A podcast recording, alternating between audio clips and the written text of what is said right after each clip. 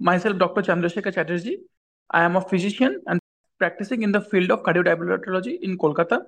Today, we will be discussing on the given topic of triple therapy for better control of hypertension.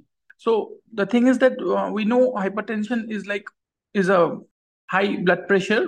Triple therapy in hypertension management is a combination of three, three drugs. Usually, we use three different category of antihypertensives such as ARB, for example, olmesartan or telmisartan, calcium channel blocker, such as ninidipine or amlodipine.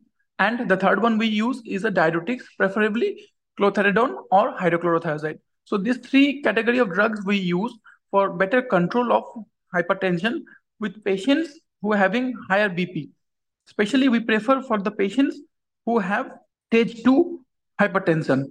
So the thing is that in according to the 2017 American Heart Association of Hypertension guideline, triple triple drug management is recommended for all type 2 hypertensive patients and with also for type 1 hypertensive patients who and all are having higher risk for cardiovascular events.